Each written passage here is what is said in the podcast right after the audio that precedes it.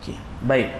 Uh, tuan-tuan dan puan yang dirahmati Allah, kita sambung lagi pengajian hadis 40 hadis hukum hakam yang dikumpulkan oleh Al-Imam Al-Hafiz Al-Munziri rahimahullah taala. Malam ni kita sambung hadis yang ke-11 muka surat 10. Hadis yang ke-11 muka surat 10. عن معاذة رضي الله عنها قالت سألت عائشة رضي الله عنها فقلت ما بال الحائض تقضي الصوم ولا تقضي الصلاة؟ فقالت أحرورية أنت؟ قلت لست بحرورية ولكني أسأل. قالت كان يصيبنا ذلك فنؤمر بقضاء الصوم ولا نؤمر بقضاء الصلاة. Akhrajahu al-Bukhari wa Muslim. Okey. Sayyidatina Muaddah radhiyallahu anha berkata, aku bertanya kepada Sayyidatina Aisyah radhiyallahu anha, mengapakah seorang perempuan yang haid wajib menggantikan puasanya tetapi tidak wajib menggantikan solatnya? Lalu Sayyidatina Aisyah radhiyallahu anha menjawab, apakah kamu ini golongan haruriyah? Lalu aku menjawab tidak. Aku bukan haruriyah. Tetapi aku sekadar bertanya. Sayyidatina Aisyah radhiyallahu anha menjawab, kami pernah haid semasa zaman Nabi sallallahu alaihi wasallam. Maka kami diperintahkan agar menggantikan puasa dan kami tidak diperintahkan menggantikan solat. Kami diperintahkan agar menggantikan puasa dan kami tidak diperintahkan menggantikan solat.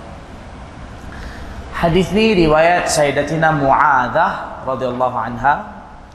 Sayyidatina Muadzah radhiyallahu anha ni Muadzah Al-Ghifariyah daripada kabilah Bani Ghifar. Jadi beliau ini dipanggil Muadzah Al-Ghifariyah radhiyallahu taala anha. Dan uh, muadah. Kalau Hafiz Ibn Hajar rahmatullah alaih dalam kitab Al-Isabah fi Tamyiz Sahaba bagi tahu bahawa bernama sebenar beliau Laila. Laila dan dipanggil Muadah radhiyallahu anha. Tapi dalam kitab Usdul Ghabah yang dikarang oleh Al-Hafidh Ibn Athir Al-Jazari rahimahullah ta'ala sebut memang nama beliau ialah Muadah cuma ada ikhtilaf pasal nama sebenar beliau. Allah Maha tahu tapi dalam hadis memang riwayat dengan nama beliau dengan nama Muadzah Al-Ghifariyah radhiyallahu anha. Memang beliau ni rapat dengan Nabi sallallahu alaihi wasallam. Dan beliau memang biasa jumpa dan masuk bertemu dengan Sayyidatina Aisyah radhiyallahu taala anha. Beliau memang rapat dengan Aisyah radhiyallahu taala anha. Baik. Jadi Muadzah radhiyallahu anha dia berkata aku bertanya kepada Aisyah, Aisyah radhiyallahu anha, Sayyidatina Aisyah radhiyallahu anha, mengapakah seorang perempuan yang haid wajib menggantikan puasanya tetapi tidak wajib menggantikan solatnya? Ha, puasa wajib ganti tapi solat tak wajib ganti. Sepatutnya pun solat wajib nak ganti. Maksudnya dia kias kepada kalau puasa tu wajib dan puasa ialah juga fardu maka sepatutnya solat juga fardu maka wajib diganti. Jadi Sayyidatina Aisyah radhiyallahu anha jawab adakah kamu ini golongan haruriyah? Golongan haruriyah ni maksudnya golongan khawarij. Khawarij daripada haruriyah. Haruriyah ni ialah satu tempat di Kufah. Haruriyah ni ialah satu tempat di Kufah yang tempat itu bernama Harura. Harura. Harura. Hara waw Hara waw ra alif hamzah. Harura. Jadi dulu golongan Khawarij ni mereka selepas mereka memberontak Sayyidina Ali radhiyallahu taala anhu lepas tu mereka pergi ke Kufah sebelum Sayyidina Ali datang balik ke Kufah mereka kumpul di Kufah dengan dipimpin oleh Abdullah bin Al-Kawwa atau juga dipanggil Ibnul Kawwa. Ni maknanya lepas Siffin. Siffin berlaku pada tahun 37 Hijrah. Jadi selepas Siffin tu, diorang dikumpul satu tempat nama Harura. Jadi bila mereka kumpul kat situ dan lepas mana mereka inilah Khawarij. Khawarij ni maknanya orang yang berberontak menentang Sayyidina Ali radhiyallahu taala anhu. Asalnya mereka tentang Sayyidina Ali dipanggil Khawarij tapi lepas tu mereka ini uh, menjadi satu fahaman, satu doktrin fahaman. Sayyidina ni. Dan kemudian diorang ni ada banyak firqah.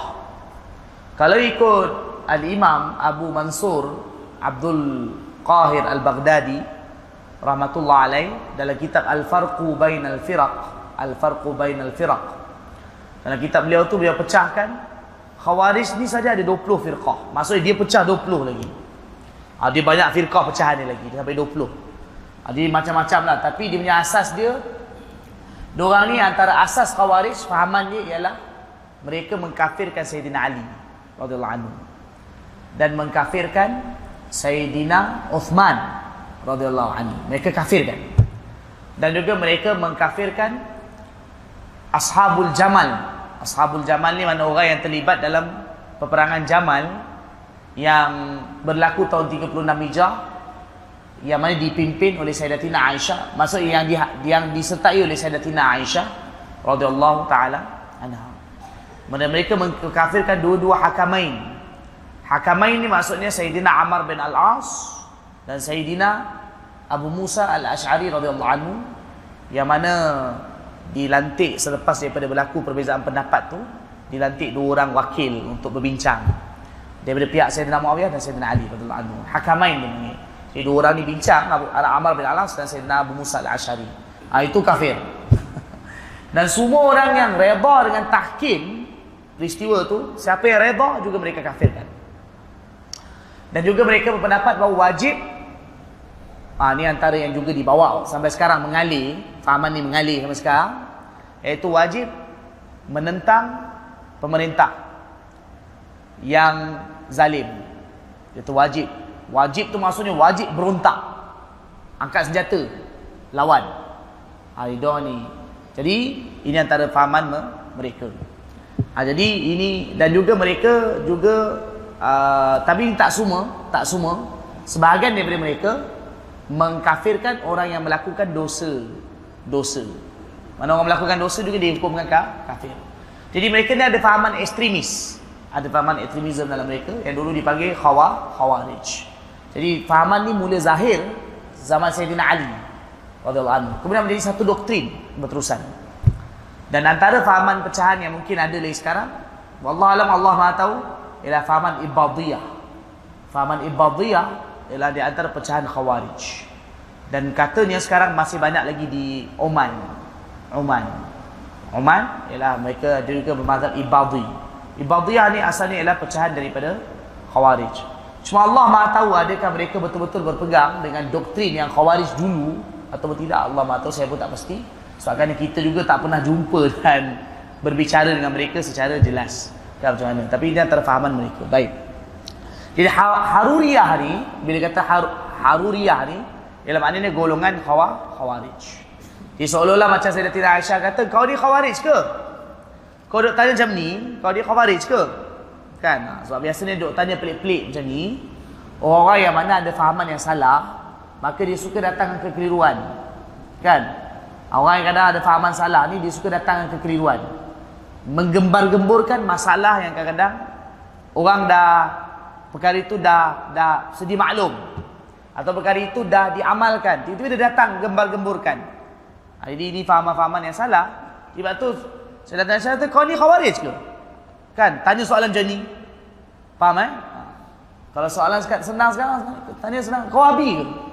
Ha, kadang-kadang ni kan? Ha, jadi antara contoh dia sekarang Fahaman sekarang ni suka gembar-gembur ke masalah yang orang dah amal dan orang dah sedia tahu dan amal itu dah memang dah orang kata establish sejak lama orang dah amal maka tiba-tiba dia datang mengemburkan masalah dia. Macam sekarang ni wahabi. Kan nah, senang. Kan ni senang kata ah, kau ni wahabi ke? Macam tu lah lebih kurang. Bagi mudah faham. Kan nah, jadi itu.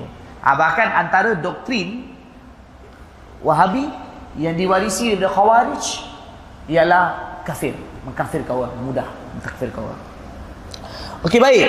Jadi Sayyidatina Aisyah tanya, adakah kamu ini golongan Haruriyah? Lalu aku menjawab, tidak.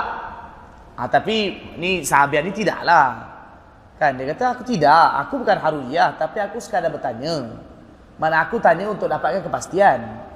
Bukan tanya nak datangkan kekeliruan. Aku tanya untuk dapatkan kepastian. Kenapa? Jadi Sayyidatina Aisyah radhiyallahu anha menjawab, kami pernah haid semasa zaman Nabi sallallahu alaihi wasallam. Maka kami diperintahkan kami ni wanita lah. Wanita mana wanita diperintahkan agar menggantikan puasa tapi kami tak diperintahkan menggantikan solat. Ialah ha, satu lagi ini juga uh, ialah keringanan yang Allah bagi. Sebab puasa datang setahun sekali. Ramadan kan setahun sekali. Maka masih lagi di dalam perkara yang mampu. Tapi kalau apa nama? Kalau uh, solat satu hari lima waktu. Kalau kena perempuan tu kan haid sampai kena dua minggu kan dan kadang ni maka dia sukar. Dan tiap-tiap bulan dia datang kan sama ada tujuh lapan hari atau mungkin sepuluh hari atau mungkin kata paling lama haid ialah dua minggu kan 15 hari maka kan dia sukar. Kan satu hari lima. Lima kata dah darab lapan. Lima darab lapan apa? Empat puluh waktu. Kalau kata sepuluh lima puluh waktu. Kena khabar kalau kata lima belas ha, kira lah kan. Ha, jadi maknanya sukar. Jadi untuk oleh kerana uh, solat itu dia setiap hari maka kan itu diringankan. Dia diberikan kering, keringanan. Allah beri keringanan. Jadi yang wajib puas yang wajib itu ialah qada puasa tapi solat tak wa, tak wajib. Okey baik sambung. Ini masuk bab haid ni kerana dia ada dia kalau kita tengok kitab-kitab fiqh pun bincangkan pasal masalah ni. Hafiz Muziri rahmatullah alaih kumpulkan 40 hadis ni juga berkaitan juga disusun ikut kitab fiqh juga. Kerana okey sambung. Hadis 12 An Abdullah bin Umar radhiyallahu anhu maqal كان المسلمون حين قدموا المدينة يجتمعون. فيتحينون الصلاة وليس ينادي لها أحد. فتكلموا يوما في ذلك فقال بعضهم اتخذوا ناقوسا مثل ناقوس النصارى. وقال بعضهم اتخذوا قرنا مثل قرن اليهود. فقال عمر رضي الله عنه أولا تبعثون رجلا فينادي بالصلاة؟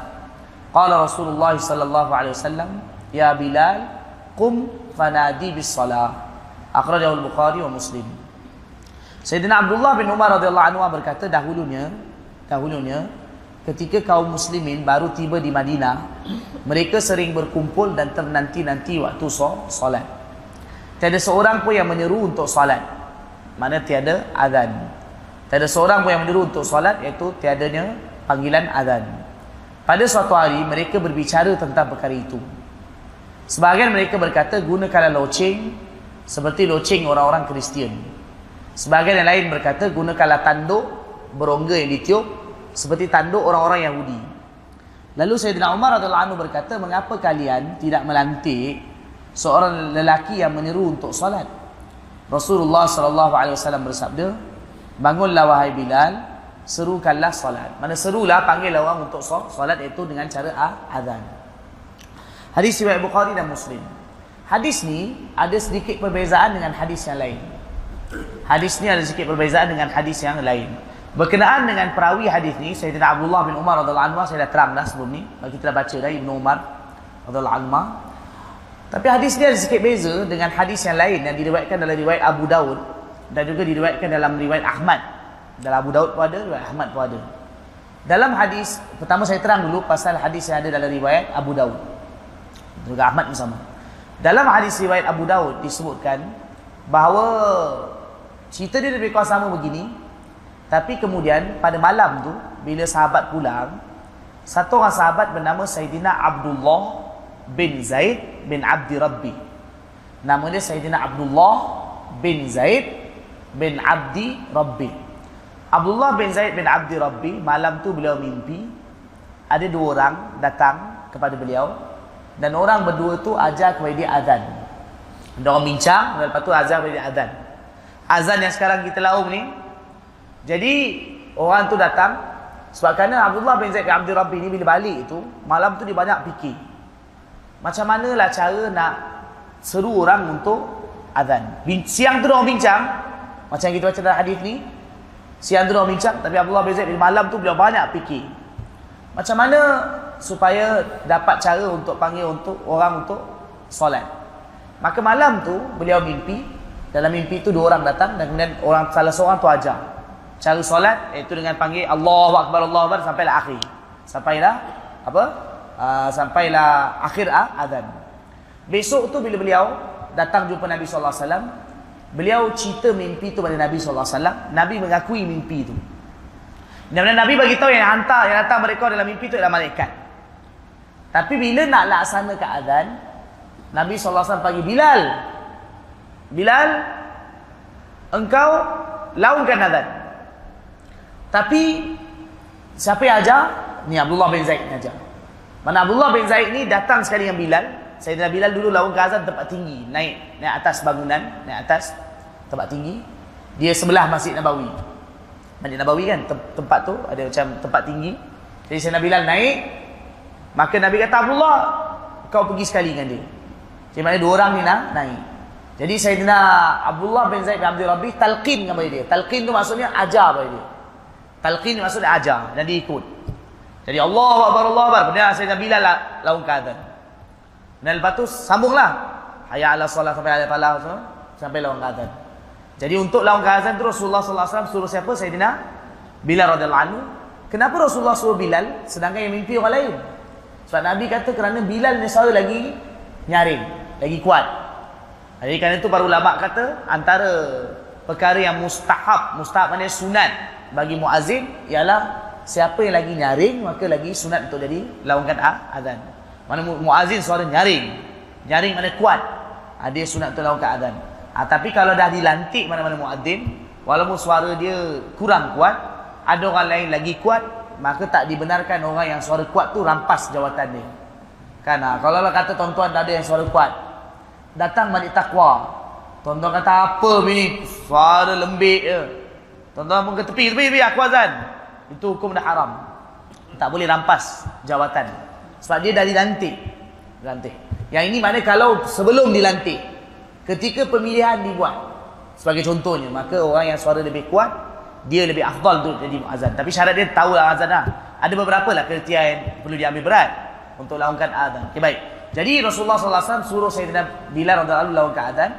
Jadi kemudian yang yang Abdullah bin Zaid ni ajar. Lepas tu terus benda tu diamalkan uh, apa nama? Uh, cara azan seperti mana yang ma'ruf berlaku. Yang sekarang kita amalkan. Tapi dalam riwayat ni pula bagi tahu siapa Sayyidina Umar. Kan?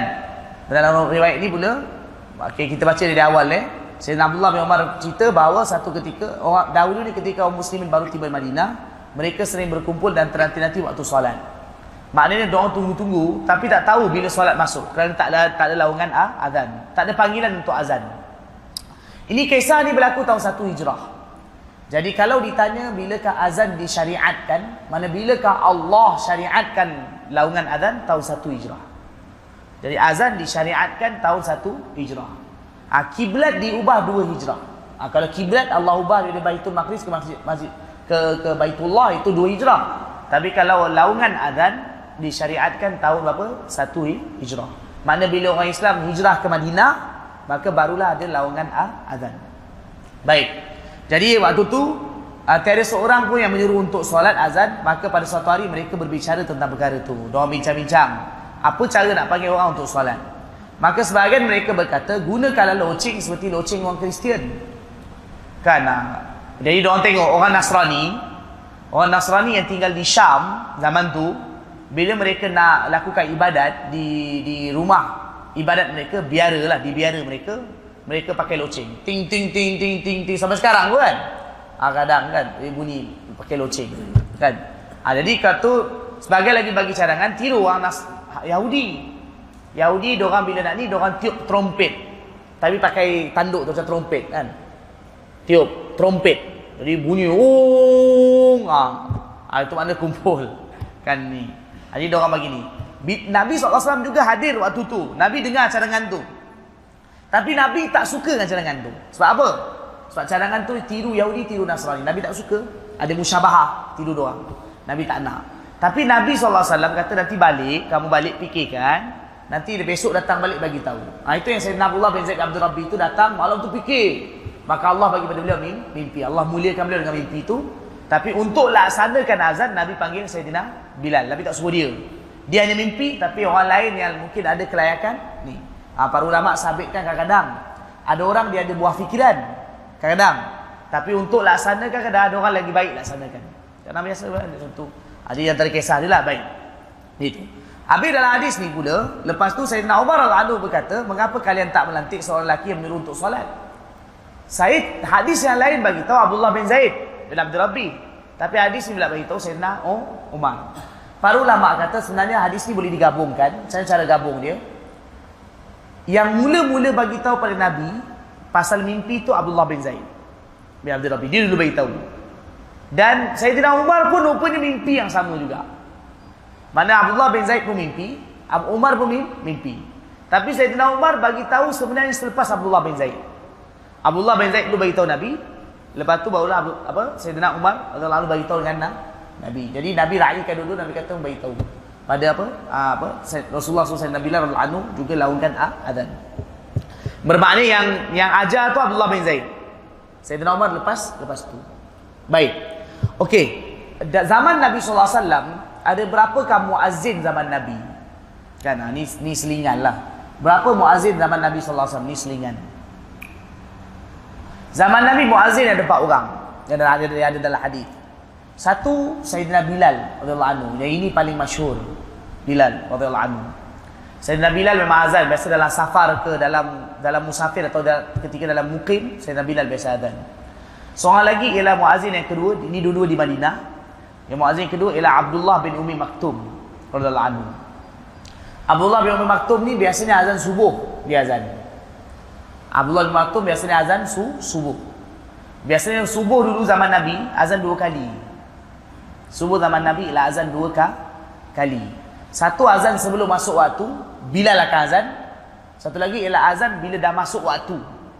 Fajar Sadiq. Yang akan azan Abdullah bin Umi Maktum.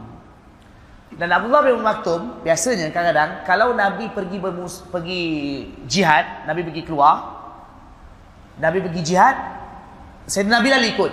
Maka Sayyidina Bilal jadi muazin.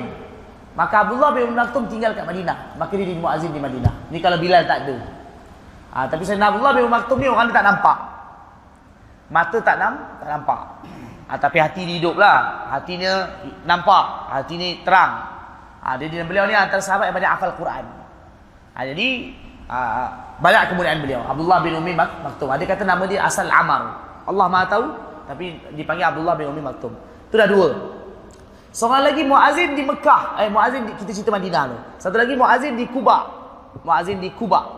Muazin di Kuba namanya Sa'ad Al-Qaram. Sayyidina Sa'ad Al-Qaram radhiyallahu taala anhu. Itu muazin yang ketiga. Itu muazin di Kuba. Sebab zaman Nabi kan ada masjid di Kuba. Ha, jadi Muazin di Kuba ialah Sa'ad Al-Qarad radhiyallahu anhu. Ha, soal lagi muazin di Mekah zaman Nabi. Ha, ini mana lepas Nabi datang Fatah Mekah, lepas Nabi datang Fatah Mekah tahun 8 Hijrah, lepas tu waktu tu Mekah dah di bumi Islam, ha, lepas tu ada azan di Mekah. Muazin di Mekah ialah nama dia Sayyidina Abu Mahdura radhiyallahu anhu. Abu Mahdura radhiyallahu taala anhu. Tu empat orang muazin zaman Nabi sallallahu alaihi wasallam. Tapi Abu Mazura ni lambat sikitlah, dia 8 Hijrah. 8 ni Hijrah. Para ulama kata sampai sekarang, sampai sekarang uh, antara juru azan di Masjid Haram salah seorang dia ada keturunan Abu Mahdura. Saya pun tak pasti siapa wallahu alam, tapi sampai sekarang Allah pelihara sampai sekarang antara muazin di Masjid Abu Masjid Masjid Haram ialah mana dia ada keturunan Abu Mahdura tu. Dan radhiyallahu anhu, tak pasti apa siapa nama dia. Baik.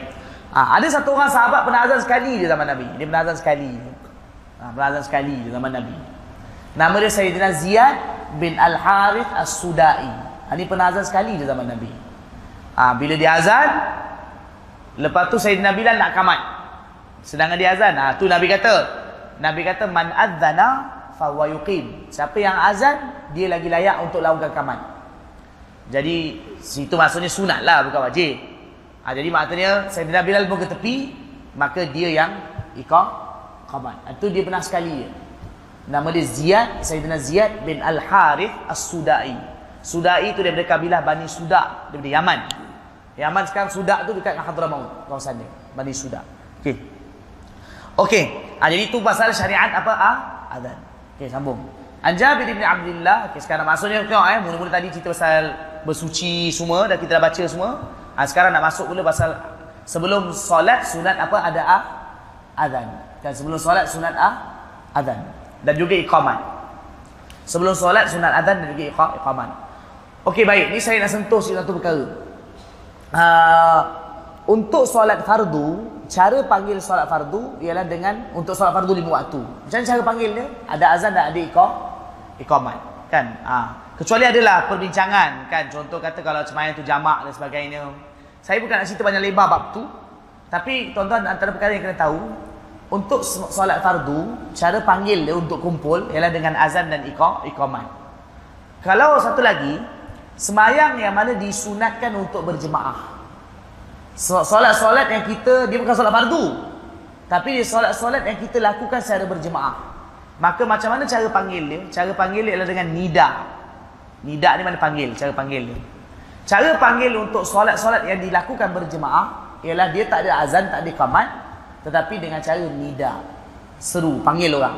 Apa seruan nida tersebut sunnah? Ialah dengan panggilan as-salatu jami'ah. As-salatu jami'ah. Itu cara panggil dia. Apa contoh solat dia?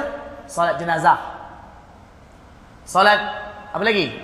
Hari raya, Idul Fitri, Idul Adha. Solat gerhana matahari, gerhana bulan. Apa lagi? Apa-apalah solat solat istisqa. Kan? Solat minta hujan. Eh, solat-solat yang kita lakukan berjemaah, dia tak ada azan, tak ada kamat. Tapi disunatkan apa? Buat nida. Nida ni mana panggil seluruh orang dengan seruan apa? As-salatu jami'ah. Ha, jadi tu kena tahu. Jadi kalau sembahyang fardu, tak ada salatu jami'ah ada. Kan ha, saya beritahu ni kadang-kadang ada imam-imam, kadang di setengah tempat, beberapa kali juga dengar, tanya solat fardu, tak salatu jami'ah, tu tak ada sebelum jadi imam. Tu tak ada. Jadi as-salatu jami'ah ialah apa? Untuk solat yang far, fa, uh, solat yang dilakukan berjemaah selain solat far, fardu. Maka ada salatu jami'ah. Tapi kalau selain itu tidak ada.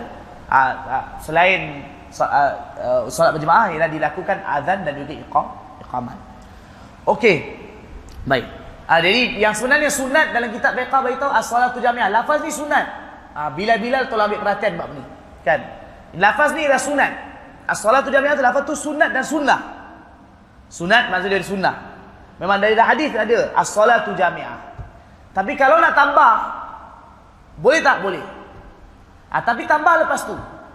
Maknanya kita sebut dulu As-salatu jami'ah itu sunat Jangan tinggalkan sunat ni Itu hadis Daripada hadis As-salatu jami'ah ha, Lepas tu tambahlah Salatu tarawih Rahimakumullah Sebut dulu As-salatu jami'ah Salatul janazati Rahimakumullah Ataupun salatul janazati Atabakumullah Faham tak tuan-tuan? Maknanya Lepas tu kita nak sebut Salat yang Yang berkaitan Silakan Kan As-salatu jami'ah Okay As-salatul kusuf rahimakumullah. Ha, Jadi antara perkara kena ambil berat. Jadi kadang-kadang sunnah ini antara sunnah yang orang terlepas. Jadi kena ambil berat. Okey. Sambung. Ialah sunat tapi mana dia ialah diajar dalam hadis dan juga dalam fiqh sebut. Fiqh sebut. Dalam fiqh sebut tu ambil dari hadis. Jadi kita kena amalkan. Okey hadis 13. An Jabir bin Abdullah radhiyallahu anhuma yaqulu sami'tu an-nabiy sallallahu alaihi wasallam yaqul inna bainar rajuli wa baina syirki wal kufri tarkas salah akhrajahu muslim Sayyidina Jabir bin Abdullah radhiyallahu anhu berkata uh, aku mendengar Rasulullah sallallahu alaihi wasallam bersabda sesungguhnya di antara lelaki dan syirik dan juga kufur antara satu orang lelaki dan syirik juga kufur adalah meninggalkan solat hadis riwayat mus muslim baik Nanti deh kita tengok terjemah dia. Sesungguhnya di antara lelaki, seorang lelaki dan syirik dan juga kufur adalah meninggalkan solat. Ada tak terjemah yang best sikit? Terjemah ni macam uh, literal hadis macam tu tapi macam um, susah difahami. Kalau Maulana Zakaria, Maulana Zakaria dekat hadis ni beliau terjemah Maulana Zakaria rahmatullahi alaih terjemah mafhum maka mudah difahami. Maulana Zakaria rahmatullah alaih dekat hadis ni beliau terjemah perkara yang sesungguhnya perkara yang menghubungkan ni, ni terjemah Maulana Zakaria tapi terjemah tu mudah difahami cara terjemah dia apa Maulana Zakaria terjemah sesungguhnya perkara yang menghubungkan di antara seseorang dan syirik dan kufur, perkara yang menghubungkan seseorang dengan syirik dan kufur adalah meninggalkan solat. Faham tak? Maknanya perkara yang boleh membawa seseorang kepada syirik dan kufur ialah apa dia? Tinggalkan so, solat. Ha. Kita terima perkara yang menghubungkan seseorang dengan syirik dan kufur ialah tinggalkan so, solat. Mungkin tuan-tuan boleh tambah sikit terjemah kat bawah tu. Itu bagi terjemah mafhum bagi mudah faham. Baik. Hadis ni riwayat Sayyidina Jabir bin Abdullah radhiyallahu anhu. Beliau dibaca radhiyallahu anhu sebab beliau sahabat, ayah beliau pun sahabat. Nama penuh beliau Jabir bin Abdullah bin Amr bin Haram daripada Bani Haram. Jabir bin Abdullah bin Amr bin Haram radhiyallahu taala anhuma. Beliau ni uh, beliau ni ialah daripada Bani Haram. Bani Haram ni dulu penempatan mereka betul-betul dekat belakang khandak.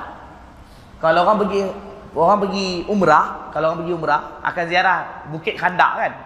Gunung Khandak itu dipanggil Jabal Salah.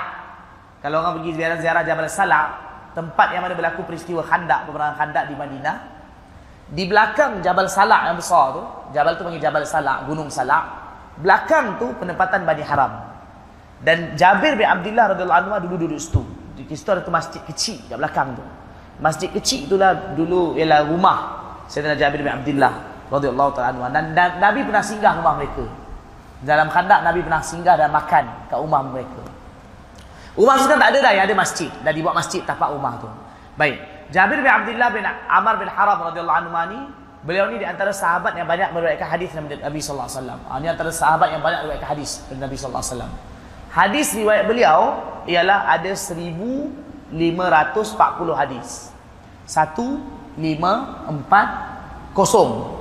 Hadis riwayat beliau dari Nabi sallallahu alaihi wasallam ialah 1540. Mana sahabat yang banyak meriwayatkan hadis. Dan beliau ni meninggal dunia tahun 78 Hijrah. Dikebumikan di Madinah, Baqi'. Beliau meninggal dunia 78 Hijrah dan dikebumikan di Baqi'. Okey baik. Jadi Sayyidina Jabir bin Abdullah radhiyallahu anhu ni berkata, kalau nak cerita pasal beliau ni banyak lagi lah. Saya cerita yang paling penting saja supaya paling kurang kita kenal siapa pra, perawi ni. Ini mana minal muksirin di riwayat antara sahabat yang meriwayatkan hadis. Okey, beliau berkata, aku mendengar Rasulullah sallallahu alaihi wasallam sabda sesungguhnya di antara seorang lelaki dan syirik dan juga kufur adalah meninggalkan solat. Apa maksud dia? Maknanya antara perkara yang mana memisahkan satu orang antara jadi syirik ataupun kafir ialah apa dia? Solat. Ini berdasarkan hadis Nabi. Nabi SAW sebut macam ni. Syirik ni, bila kita satu orang tu musyrik. Kafir tak? Kafir. Musyrik kafir sama lah. Satu orang dikatakan pada dia musyrik atau kafir. Mana kafir lah. Kafir. Maknanya Nabi kata satu orang, mahfum hadis ni apa dia? Nabi kata, satu orang bila tinggalkan solat, jadi apa? Kafir. Ini mahfum hadis ni secara zahir. Mafhum hadis secara zahir ialah satu orang bila tinggalkan solat jadi apa? Kafir. Tapi ulama fiqh tak ada pun menghukumkan satu orang kalau tinggalkan solat jadi kafir. Yang dihukum apa? Satu orang kalau tinggalkan solat apa dia? Dosa besar.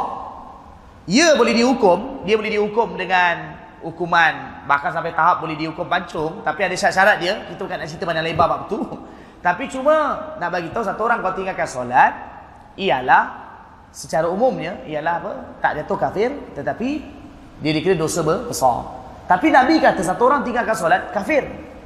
Ha, para ulama kata ulama para ulama uh, para ulama mereka telah bahagikan mazhab Syafi'i sama mereka bahagikan. Dia ada tafsir, tafsir maksudnya pemerincian. Satu orang kalau tinggalkan solat kerana malas dia. Dia tak solat kerana malas. Tapi masih lagi dia mengakui bahawa solat tu wajib. Maka ini tak jatuh kafir. Ini dosa besar.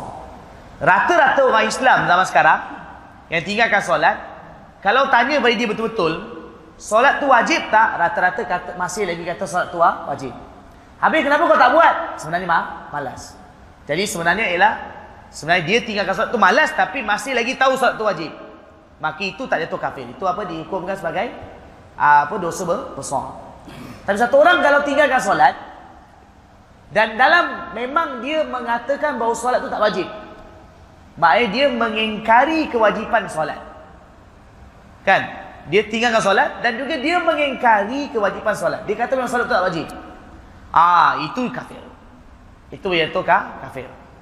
Tanya dia, kenapa tak solat? Alah, solat tak wajib. Mana dia wajib? Yang penting dia kata hati kena bersih. Ha. dia kata hati kena bersih.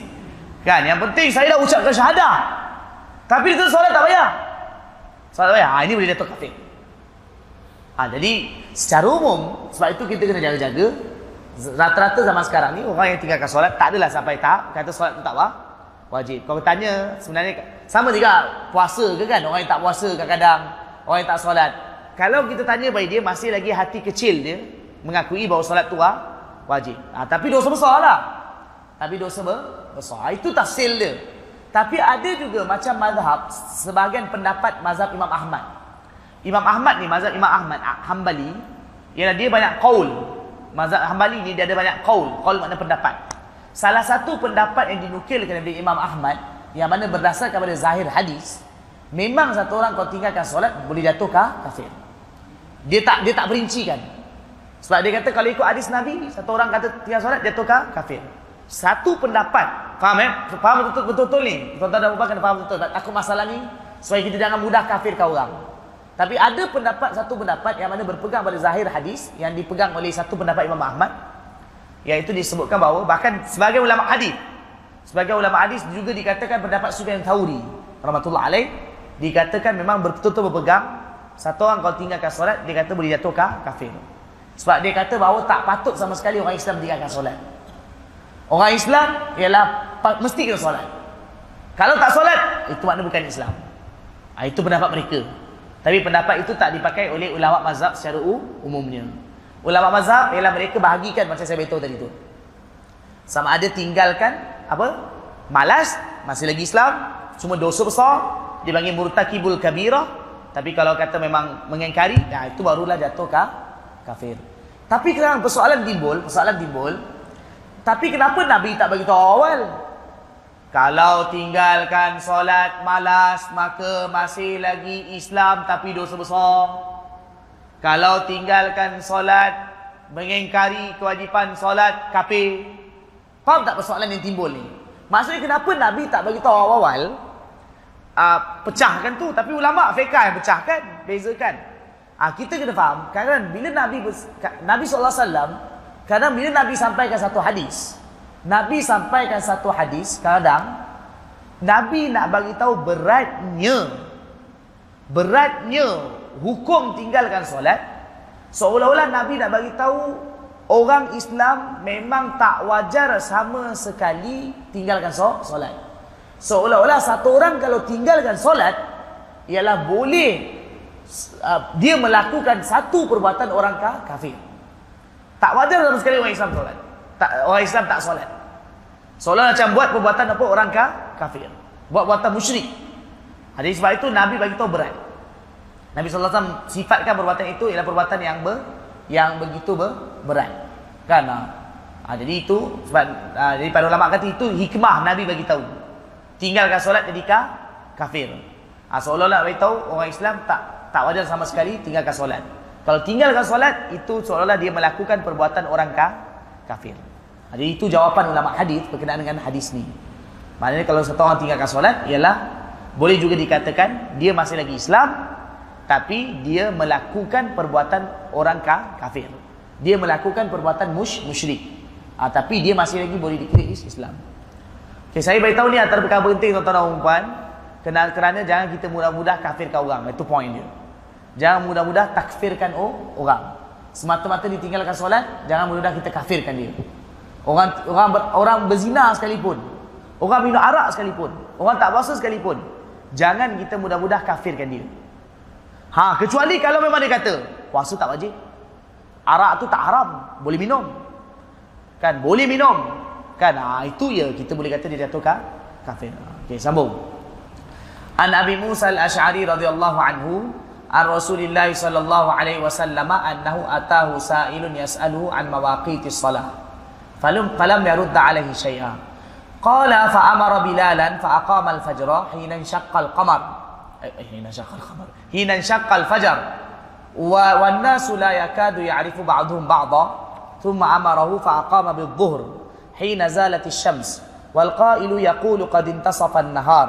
وهو كان أعلم منهم. ثم أمره فأقام بالعصر والشمس مرتفعة. ثم أمره فأقام المغرب حين وقعت الشمس. ثم أمره فأقام العشاء حين غاب الشفق. ثم أخر الصبح من الغد حتى انصرف منها والقائل يقول قد قد طلعت الشمس أو كادت. Itu lafaz tu sekali tu, semua ayat.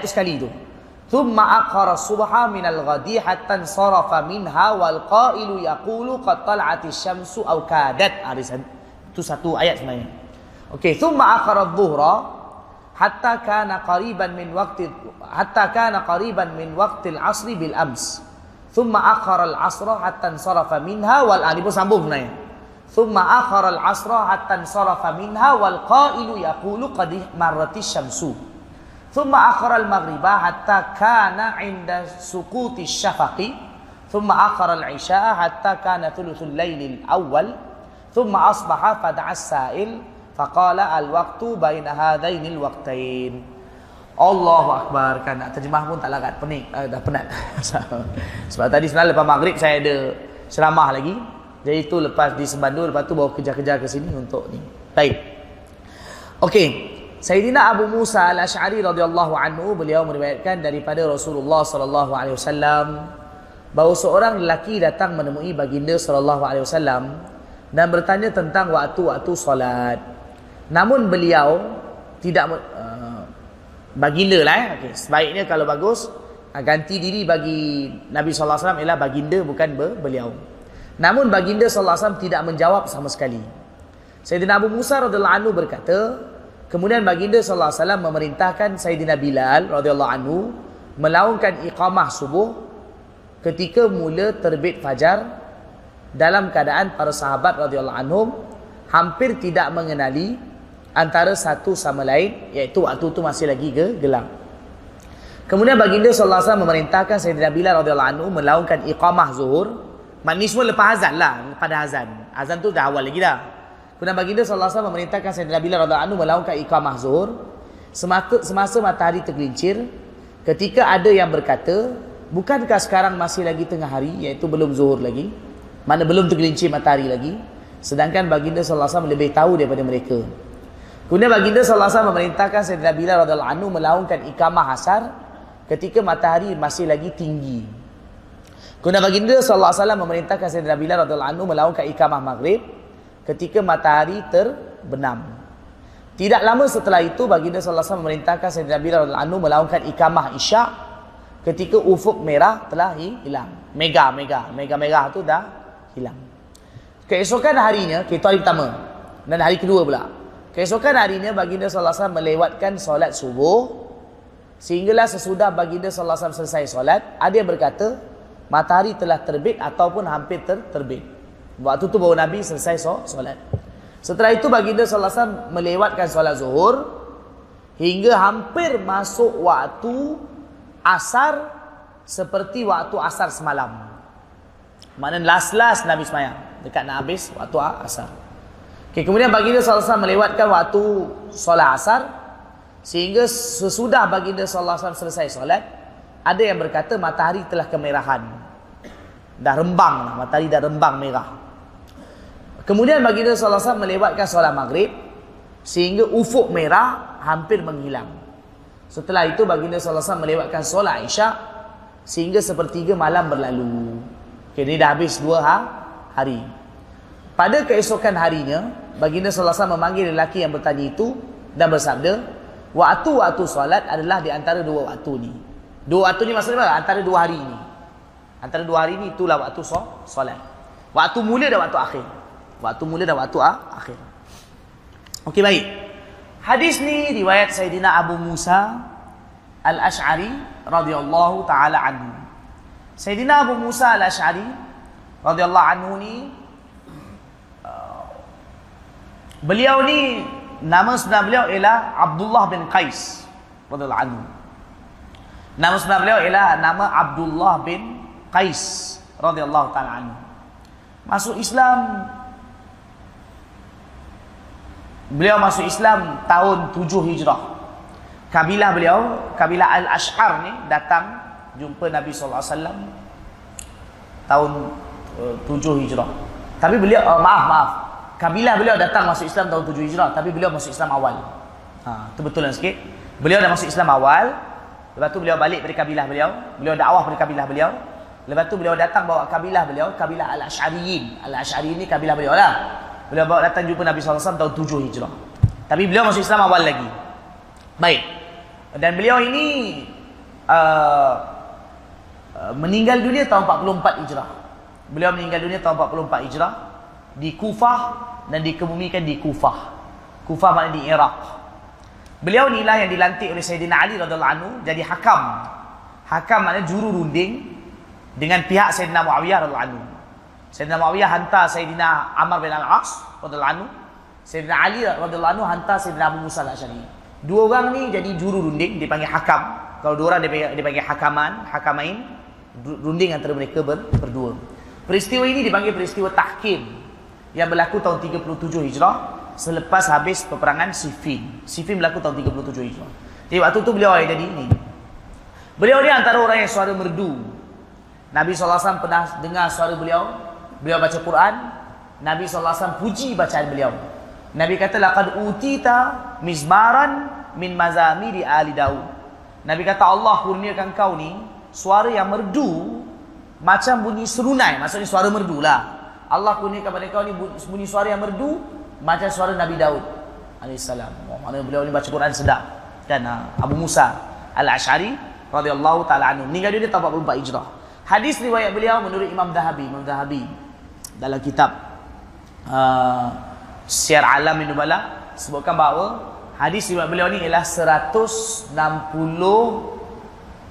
hadis. Hadis riwayat beliau ialah 163 ha, hadis. Ha, ni Sayyidina Abu Musa Al-Asy'ari radhiyallahu anhu. Jadi nama beliau apa sebenarnya tadi? Abdullah bin Qais. Nama beliau ialah Abdullah bin Qais. Dan beliau ini ialah asal Yaman. Daripada kabilah Al-Ash'ariyin. Asal daripada Yaman. Di kawasan mana? Dekat kawasan Zabid. Zabid. Yang sekarang ni orang belajar akidah. Orang belajar akidah kan? Asy'ariyah, Asy'ariyah. Asy'ariyah tu ialah nisbah sandaran kepada Al-Imam Abdul Hasan Al-Asy'ari. Rahimahullah ta'ala. Al-Imam Abu Hasan Al-Ash'ari lahir 260 Hijrah, meninggal dunia tahun 324 Hijrah, ialah juga daripada kabilah yang sama dengan Abu Musa Al-Ash'ari. Ha, kabilah sama. Itu daripada Yaman asal. Jadi sebab itu dipanggil Abu Hasan Al-Ash'ari. Kan? Abu Hasan Al-Ash'ari. Jadi beliau ni Abu Musa Al-Ash'ari. Jangan, jangan salah orang pula. Yang ini sahabat. Yang itu bukan sahabat. Itu kemudian. Itu datang ke kemudian. Kan meninggal uh, tahun 324 Hijrah. Lahir 260, meninggal 324. Sezaman juga dengan Imam Abu Mansur Al-Maturidi, sezaman. Tapi Imam Abu Mansur Al-Maturidi meninggal lepas tu sikit. Samarqand. Okey, uh, jadi Sayyidina Abu Musa Al-Asy'ari radhiyallahu anhu beliau kata, beliau meriwayatkan dari Rasulullah sallallahu alaihi wasallam uh, uh, bahawa uh, seorang lelaki datang menemui baginda sallallahu alaihi wasallam dan bertanya tentang waktu-waktu solat namun baginda sallallahu alaihi wasallam tidak menjawab sama sekali. Ha, kadang-kadang antara cara Nabi mengajar ilmu kepada sahabat Nabi, Nabi mengajar ilmu banyak cara. Kadang ada kala Nabi terang cakap. Kadang ada kala Nabi bagi tengok sendiri. Kan? Ha, kadang ada kala Nabi buat supaya orang tengok. Ha, contohnya, mungkin kitab yang bagus untuk kita tengok teknik mengajar ni, kitab satu kitab Syekh Abdul Fattah Abu Guddah rahmatullah alaih meninggal tahun 97. Syekh Abdul Fattah Abu Guddah ni lahir 1914 meninggal 19 1997. Beliau ada karang kitab nama Ar-Rasulul Muallim wa Asalibu fit Ta'lim. Rasul Rasulullah wasallam sebagai pengajar ilmu, sebagai guru, guru yang mengajar ilmu dan teknik baginda mengajar. Dan kitab itu dah diterjemahkan oleh uh, Al-Ustaz Dr. Syuhada bin Mahmud dengan nama 40 teknik uh, apa tajuk? 40 teknik gaya mengajar Rasulullah. Macam itulah terjemah hari lebih kurang. 40 teknik gaya mengajar Rasulullah wasallam. Dan tu itu terjemahan daripada Rasul Muallim tu. Dan memang dalam kitab tu Syekh Abdul Fattah Abu Qudah sebutkan 40 cara Rasulullah SAW mengajar, 40 teknik. Maka diterjemahkan. Baik. Jadi dalam kitab tu juga disebutkan di antara cara Rasulullah SAW mengajar ilmu ialah supaya orang bagi betul faham ialah kadang bila orang bertanya Nabi tak jawab. Nabi tu tunggu dulu. Nanti nanti bila berlaku bila bila peristiwa tu berlaku sendiri baru lepas dan selesai baru Nabi terang. Ha, itu antara cara mengajar. Jadi kadang-kadang cara Nabi tu berbeza-beza mengikut keadaan dan juga mengikut ma masa. Ha, sebab itu juga macam dalam hadis kita ini mungkin ada di kalangan tuan-tuan yang terlibat dalam mengajar. Tak kisahlah cikgu ke pensyarah ke antara perkara yang perlu di di di, di apa panggil kata di dikaji dan perlu di dipraktik dipraktikkan oleh para para pengajar ialah juga teknik mengajar. Dan kaji juga daripada Nabi sallallahu alaihi wasallam dan ni. Ha, sebab kadang ngajar orang tua lain, ngajar orang muda lain. Ngajar yang mana perlu di kadang perlu tunjuk Ha, jadi semua tu berlaku mengikut pada keadaan. Ada kala ta'lim kadang dengan cakap. Ada kala ta'lim, ta'lim maknanya mengajar, kadang dengan fi'il, dengan perbuatan. Jadi macam-macam. Ada kala cara mengajar dengan tanya. Tanya. Kan maka kadang tengok pada keadaan. Okey, sambung. Jadi Sayyidina Abu Musa radhiyallahu anhu pun berkata, kemudian baginda sallallahu alaihi wasallam memerintahkan Sayyidina Bilal radhiyallahu anhu melakukan ikamat subuh. Maknanya hari pertama eh bagi uh, supaya Sayyidina Bilal radhiyallahu anhu melakukan ikamat subuh ketika mula terbit fajar dalam keadaan para sahabat radhiyallahu anhu hampir tak mengenali antara satu sama lain itu masih lagi gelap. Ni waktu ni dalam bahasa Arab dipanggil waktu ghalas. Waktu ghalas. Makna waktu awal subuh. Waktu awal su, subuh. Subuh dah masuk. Fajar Sadiq dah masuk, subuh dah masuk. Kemudian waktu awal subuh yang mana dipanggil Arab panggil ghalas. Waktu ghalas. Dan waktu ni afdal lah. Untuk mazhab syafi'i, waktu ni afdal tunaikan solat. Kan? Dia macam mana? Maksud kalau kita tengok tanah, kalau kita keluar, kita masih lagi nampak gelap. Kan? Kalau Malaysia sekarang subuh ke apa? Kata sekarang subuh lebih kurang 6.10. 6.10 subuh, lebih kurang sampai 6.30, ah, itu masih lagi gelap. Betul tak?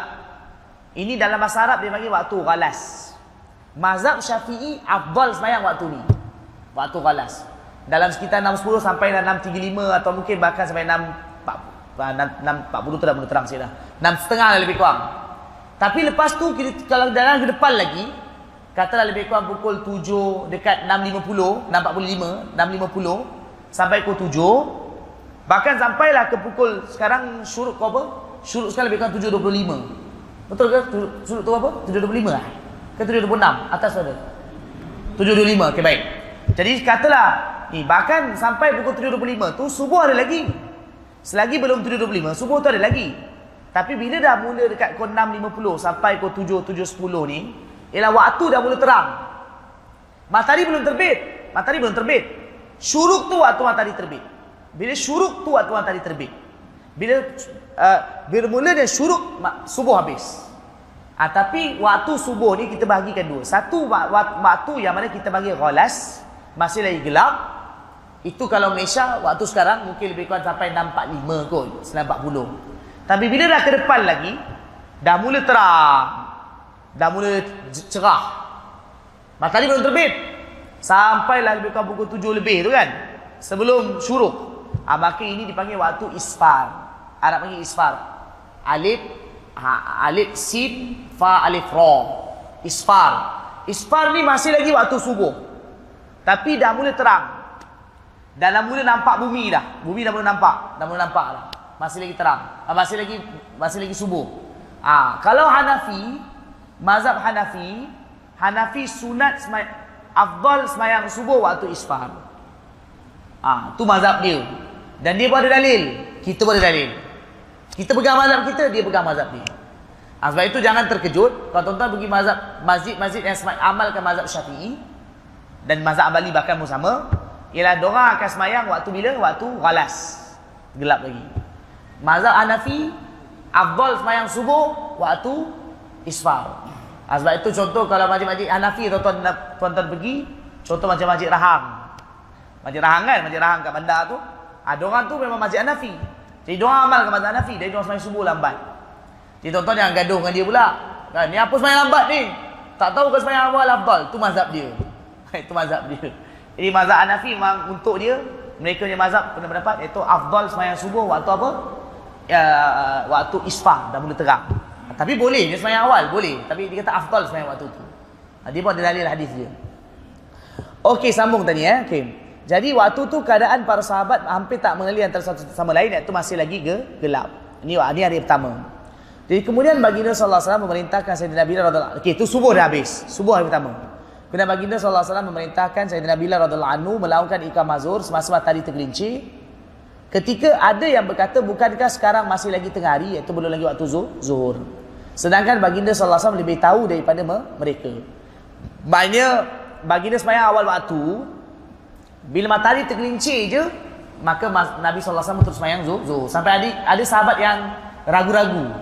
Dia kata tata belum zuhur lagi. Mana, matahari belum tergelincir lagi, tapi Nabi lagi tahu. Kan? Dia kan jadi kan matahari terbit dari mana? Matahari terbit daripada ti, timur. Mana matahari keluar dari sana, matahari terbit dari timur, naik. Bila naik, matahari terbit timur, matahari tegak di langit. Matahari tegak di langit ini dipanggil waktu istiwa. Arab panggil istiwa, matahari tegak di langit. Ini dipanggil waktu apa? istiwa. Dan matahari ter, tegak di langit waktu istiwa ini, ini ialah waktu yang haram solat. Solat yang haram ni bukan semua jenis solat. Solat yang mana sebab dia mutak, mut, sebab yang mana solat mutlak, solat sunat mutlak ataupun solat yang mana sebab dia mutaakhir. Haram solat waktu tu. Matahari. Tapi waktu tu tak lama. Dia dalam lebih kurang 2 minit dia lebih kurang. Dia betul-betul dekat dekat zuhur. Matahari akan naik tegak di langit. Kemudian lepas dah tegak di langit, waktu tu lebih kurang dalam 2 minit dia lebih kurang. Bahkan kurang.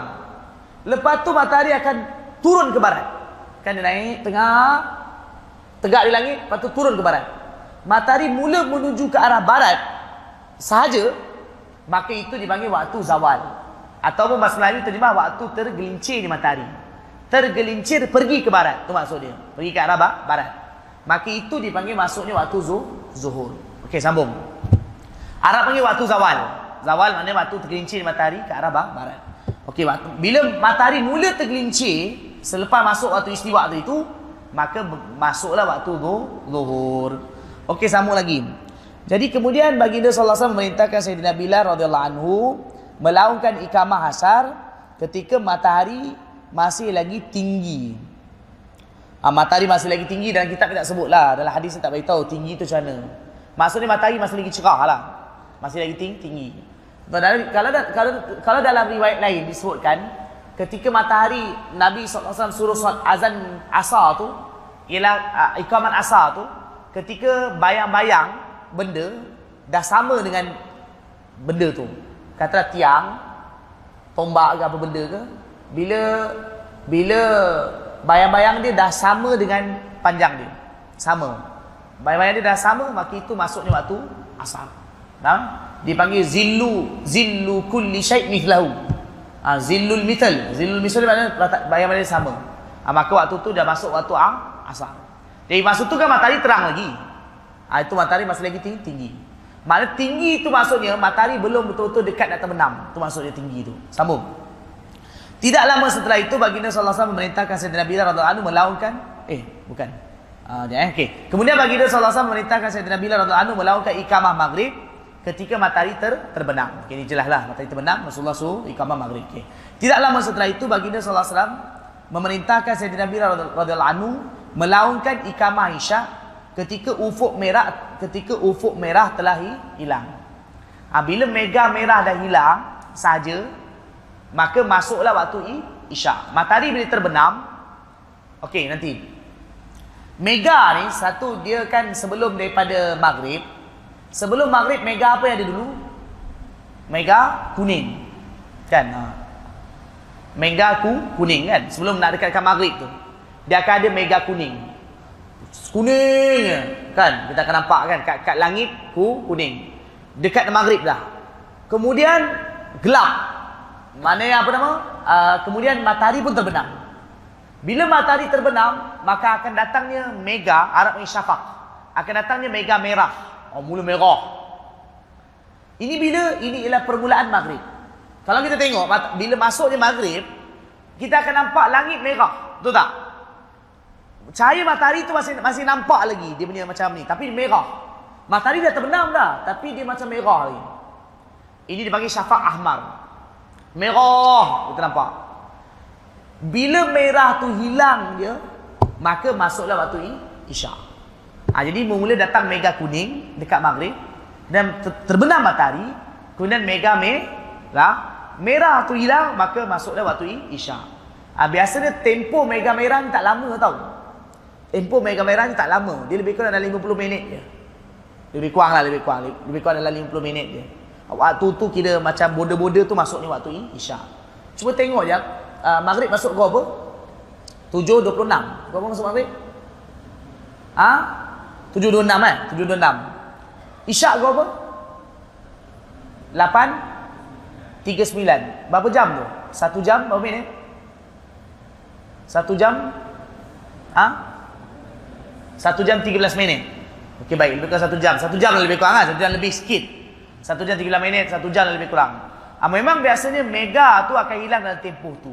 Lebih kurang uh, saya tanya pada guru saya daripada Yaman, uh, Sheikh uh, Omar Khatib, dia ni antara mufti di Yaman. Dia ni juga pakar falak. Saya tanya dia sebenarnya mega merah ni hilang ambil masa berapa lama?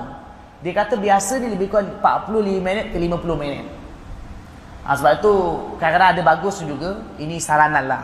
Satu orang kalau nak sembahyang maghrib jangan lambat sangat. Memang betul lah isyak yang diberi takwim tu memang betul lah isyak bagi tahun 8.30 8.30 apa 9 kan ha, tapi kalau boleh jangan sampai kita solat maghrib tu lambat sangat kan jangan sampai solat lambat sah, sangat bahkan dalam bahkan solat maghrib antara solat solat yang mana disunatkan cepat segera mungkin jangan lambat lah lambat sebab memang waktu maghrib tak lama poin ni ialah apa sebelum hilangnya mega me merah. Sebab tu kalau baik ni kalau kita nak tunaikan solat maghrib, kalau solat lain-lain tu waktu dia panjang sikit. Tapi yang kena jaga-jaga biasanya maghrib ni. Ha, digalakkan, jaga-jaga betul-betul. Kalau boleh usahakanlah kalau kita solat maghrib. Kalau lambat kita tak solat awal waktu sekalipun kerana ada hal, tapi kalau boleh usahakan sebelum hilangnya mega merah. Dan mega merah tu tak lama sebenarnya. Memang ia waktu Isyak 8.39, tapi kerana sebelum tu lagi dah hilang mega merah. Kalau boleh usahakan ni Memanglah betul kita pakai itu tapi cuma kalau boleh awal sikit so, solat jangan solat lambat sang, sangat. Kan? Maknanya apa? Solat mentang-mentang lah dia kata waktu maghrib tu habis pukul apa? 8 39 dia sembahyang 8 setengah. Sembahyang 8 setengah sembahyang. Memang dah gelap api dah, dah gelap dah. Ditakuti, ditakuti. Tata di sisi masuk mantau tata isyak dah, dah masuk sebenarnya. Kan? Sebab ini perkiraan ni perkiraan yang dah buat juga secara tu kan perkiraan hisap ni. Okey.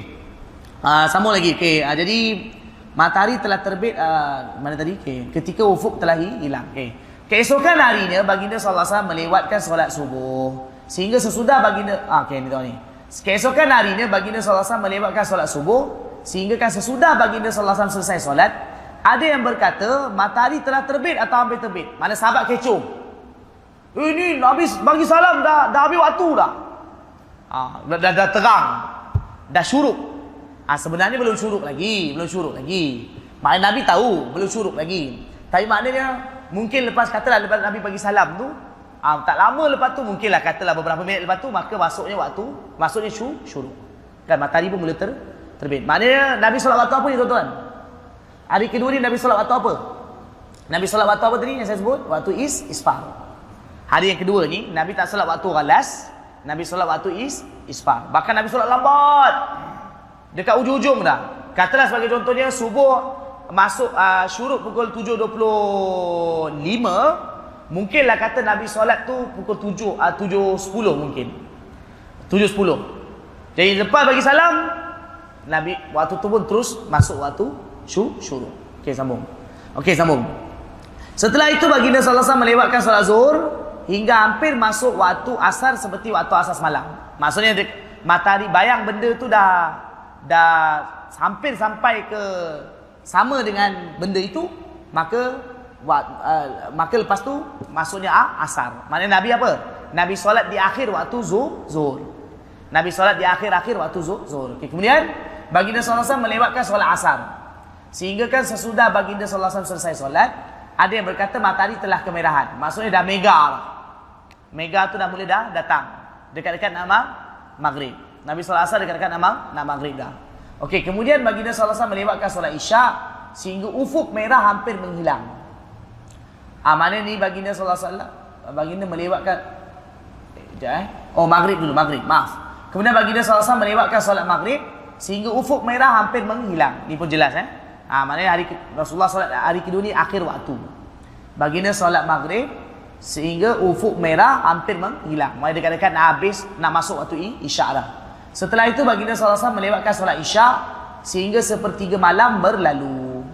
Ha, ini sikit, ini yang mana perbezaan pendapat. Kita sedia maklum waktu isyak habis bila? Waktu isyak habis subuh. Kan kita sedia maklum bahawa waktu isyak adalah habis su subuh. Tapi hari yang kedua ni Nabi SAW solat hingga sepertiga malam berlalu. Sepertiga malam berlalu maksudnya katalah contoh kata malam tu bagi tiga. Daripada contoh kata dia ada isyak sampailah ke subuh malam bagi tiga. Maka bila dah satu bertiga malam berlalu maka barulah bagi dia solat. Okay, kita cuba kira jap. Daripada maghrib sampailah ke subuh berapa jam? Maghrib pukul 8, eh, maghrib pukul 7, kita ambil senang 7 setengah lah senang. Kita ni kira-kira kita kira bantai loh, kira lebih kurang, lebih kurang. Maghrib 7 setengah, subuh katalah pukul 6. Berapa jam tu lebih kurang? Kita kira lah subuh pukul 6, kan? Cincai kira lah kan. Ha, berapa? Berapa jam? 11 jam. Okey, 11 jam bagi 3. 11 jam, macam mana lah ada 11 jam? Kan nanti 7 setengah lah.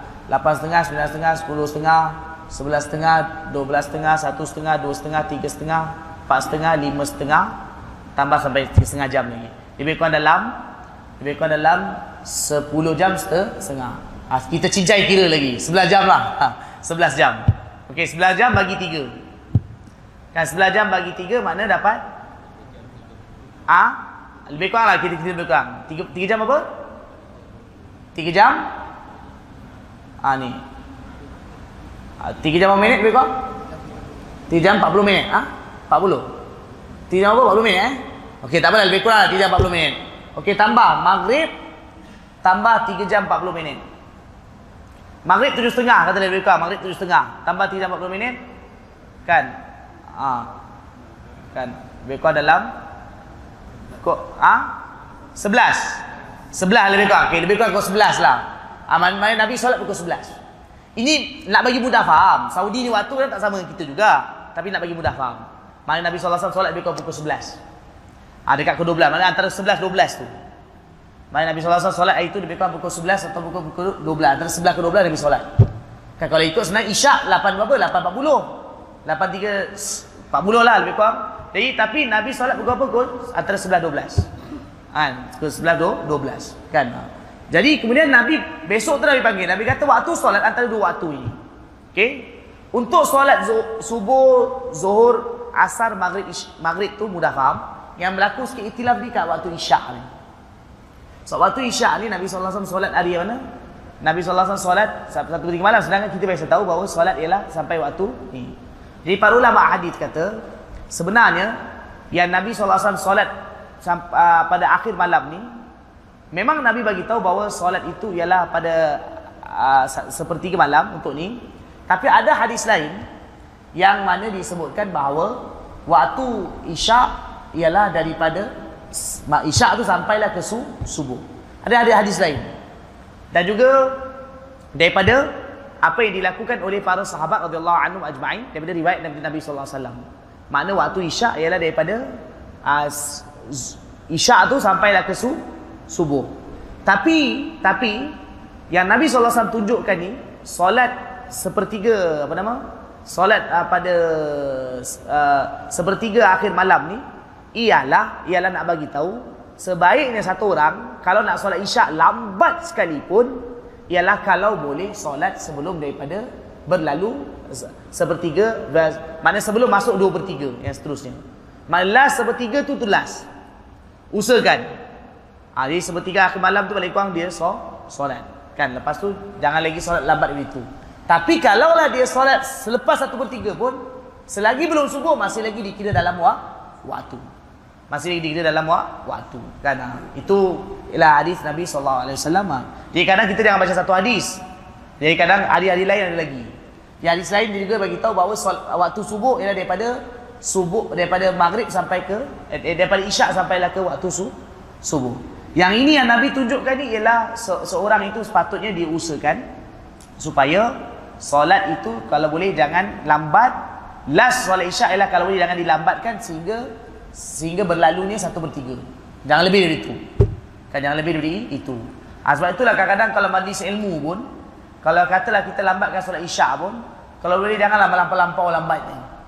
Kan ha, kalau boleh janganlah melampau-lampau lambatnya.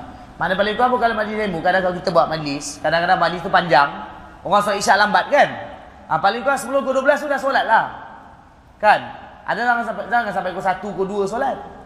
Kan? Ha, itu. Atau kadang ada orang ada urusan. Solat isni. Jadi jangan kata kadang-kadang dia nak solat sebelum subuh.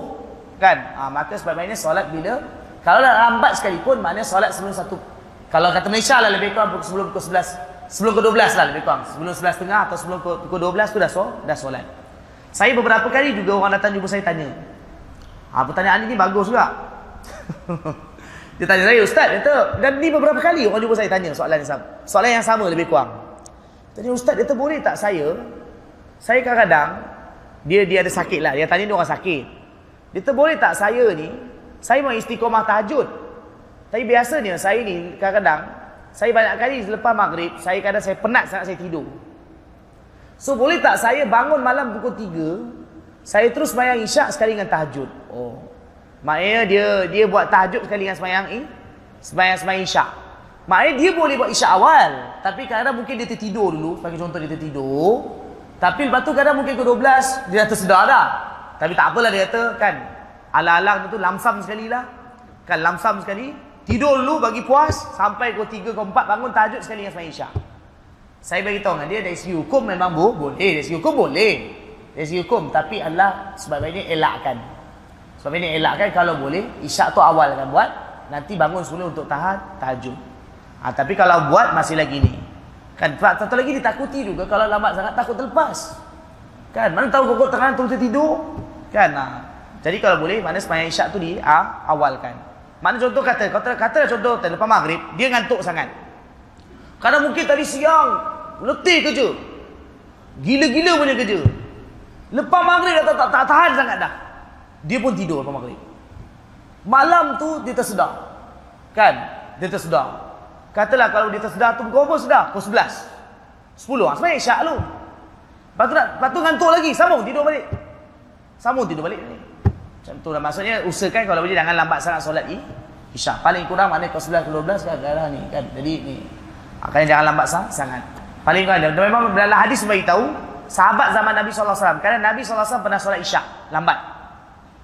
Zaman Nabi kadang Nabi pernah didatangi tetamu. Nabi solat isyak lambat. Tapi riwayat yang bagi tahu bahawa. Last Nabi solat isyak bila? Ialah bila sebelum 1 per 3 tu habis. Maknanya last lah 1 per 3 tu. Ha, Nabi pun solat isyak. Akhirnya sampai dari web betul sampai sahabat tertidur duduk. Ngantuk sangat. Sahabat-sahabat tertidur duduk. Tunggu Nabi. Nabi tak keluar-keluar. Tengok-tengok katalah pukul 11, 11 tengah baru Nabi keluar. Nabi pun bagi tahu tadi kan aku ada tetamu. Aku layan orang sampai orang macam buat urusan lepas mereka dah selesai, barulah aku solat dengan kau. Nabi SAW layan para sahabat anhu ajmain. Okey, cukup kan? Kesah okey.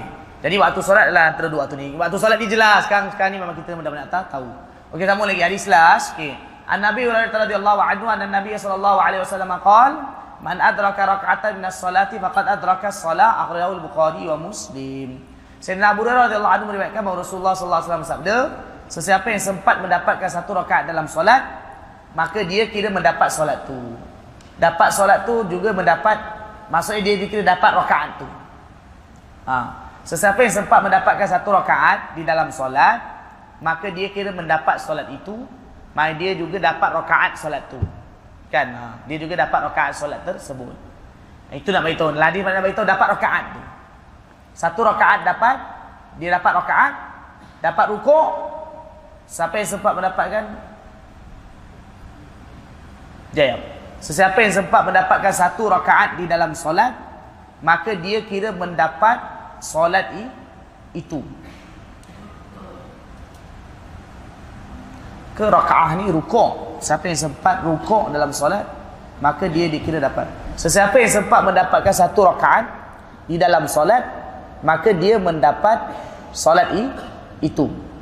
Ha, tapi hadis ni ialah dia ada ikhtilaf dengan hadis-hadis yang lain dalam hadis yang lain bagi tahu satu orang kalau sempat dia bersama dengan imam dan dia sempat tahayat akhir dengan imam maka dia dikira apa dia dia dikira dapat solat terse tersebut. Masa satu orang, kalau katalah dia dapat bersama dengan imam, siapa yang sempat bersama dengan imam, kemudian dia hanya sempat dapat tahiyat akhir sekalipun. Sempat sebelum imam bagi salam. maka dia dikira dapat jemaah solat terse tersebut. Yang ini dalam hadis ni ialah Nabi SAW terangkan siapa yang sempat mendapatkan satu rakaat dalam solat maka dia mendapat solat tu. Masuk hadis ni dia dapat rukuk dengan imam sebelum imam bangun daripada rukuk. Maka dia dikira dapat solat maksudnya dia dikira dapat rakaat. Faham tak? Siapa yang mana sempat satu rakaat maksudnya sempat rukuk dengan imam sebelum imam bangun daripada rukuk maka dia dikira dapat solat maksudnya dia dikira dapat rakaat tu bila dapat rakaat maka dapat solat solat terse tersebut. Boleh faham eh? Ha, sempat rukuk bersama imam. Okey. Jadi mana? Para ulama dalam mazhab Syafi'i sebutkan satu orang yang kalau datang imam tengah rukuk. Satu orang datang solat, ha, ini antara perkara yang banyak orang kena tahu. Dan ini banyak kerana berlaku. Macam mana nak dikira dapat ke tidak rakaat tu? Satu orang solat, macam mana nak tahu dia dikira dapat ke tidak rakaat tu? Satu orang yang bila datang Imam tengah rukuk, sebagai contohnya, dia datang kejar-kejar cepat. Tak kisah dia cepat ke tidak. Tapi bila dia masuk solat, dia sempat takbir, takbir untuk ihram, Allahu Akbar. Kemudian dia dapat rukuk bersama dengan imam dengan yakin atau ingat. Dia dapat rukuk bersama dengan imam dengan ya yakin. Sebelum imam bangun daripada rukuk. Dia dapat rukuk bersama imam dengan yakin sebelum imam bangun daripada rukuk maka dia dikira dapat rakaat terse tersebut. Kat uh, uh, satu lagi sikit sedikit lagi. Dia sempat rukuk bersama imam dan tobat nina. Tu tu kena ingat.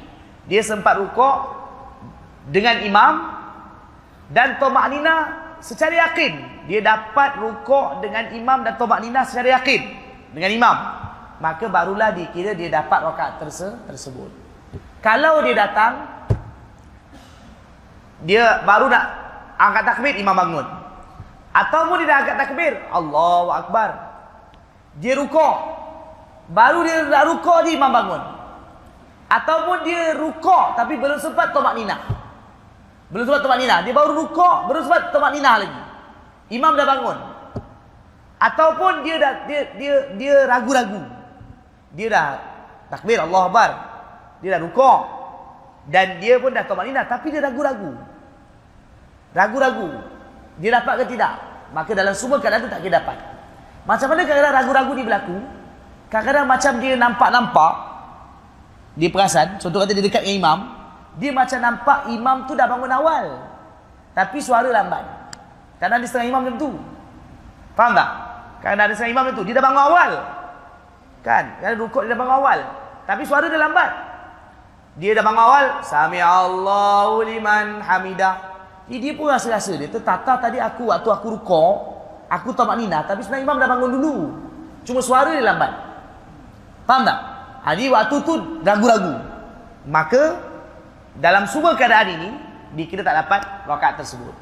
Nanti selepas selesai tambah satu lagi rakaat. Okey, saya ulang semula supaya kita mudah faham macam mana nak tahu dapat ke tidak rakaat tersebut. Ini situasi bila kita datang, imam tengah rukuk. Satu orang yang datang sempat takbiratul ihram dan rukuk bersama tomak nina dengan yakin sebelum imam bangun daripada rukuk maka dikira dapat rakaat tersebut kalau tak maka tak senang jawapan kalau tak maka tak ha, itu jawapan dia mana kalau tak tak macam mana ha, tak dia ada beberapa keadaan satu memang baru nak takbir imam dah bangun tu memang confirm tak dapat Kadang kedua dah takbir. Baru nak turun rukuk, imam dah bangun. Itu pun tak dapat. Kadang ketiga, takbir. Dah rukuk. Dah takbir, dah rukuk. Tapi tak sempat tomak nina. Kan? Dia baru nak turun. Kan Allah Akbar. Kan? Itu dia rukuk. Ah, baru nak macam tu ya? Baru pegang. Kan? Orang kata belum sempat berhenti semua anggota. Masih lagi tengah bergerak tadi. Imam bangun. Pun tak. Ataupun dah dapat Allah Akbar. Tomak nina dah. Bahkan dah tomak nina. Lepas tu dengar suara imam lambat. Tapi dia nampak imam tu sedang Dia macam, ni mungkin antara contoh timbul keraguan. Dia syak-syak macam imam tu dah bangun. Ataupun dia rasa tanda imam tu sedang bangun awal. maka waktu itu dikira semua beberapa keadaan tu empat keadaan sebut tu yang lawan dia tadi tu itu semua tu dikira tak dapat roh Okey, cukup lah. Kan? Ha. Saja.